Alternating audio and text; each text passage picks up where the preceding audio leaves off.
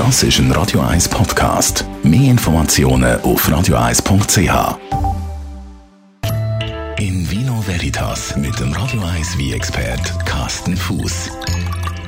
So, Carsten, wir reden heute zusammen über ein weit verbreitetes Problem im Sommer. Man hat beim Weintrinken irgendwie immer das Gefühl, das Glas hat ein Loch oder so. Man trinkt einfach zu schnell, oder?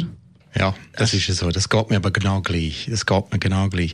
Ich komme heim, es ist irgendwie 30 Grad draußen. Ich komme heim, äh, setze mich irgendwo auf den Balkon, nehme das Buch, äh, nehme ein Glas Wein und wups, ist es weg, oder?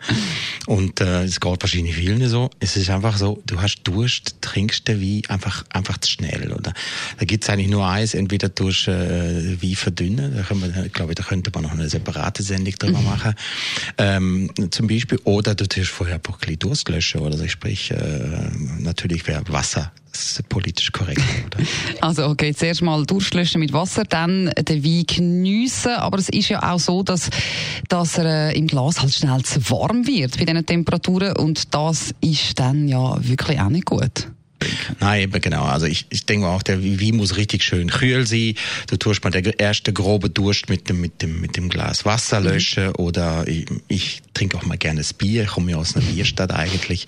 Ähm, aber eben, es muss kühl sein. Und der Wein muss eben auch kühl sein. Und äh, da hilft natürlich der vorher den Kühlschrank zu tun. Mhm. Und zwar nicht eine Stunde vorne, sondern eben wirklich äh, sechs, sieben Stunden vorne.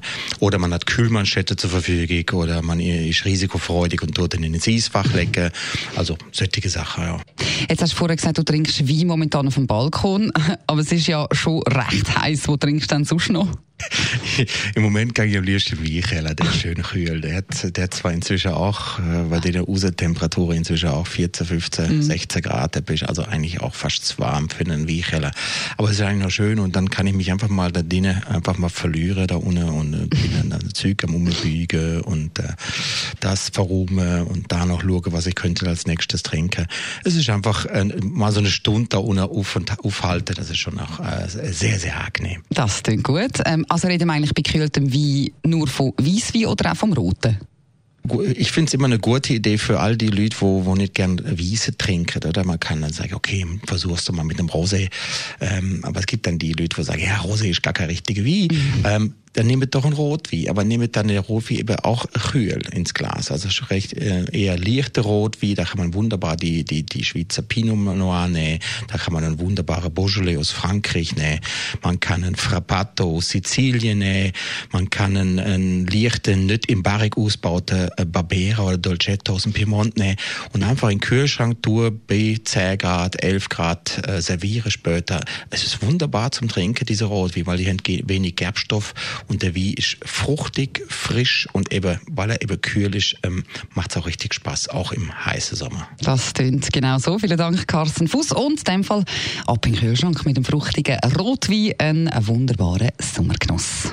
In Vino Veritas auf Radio 1.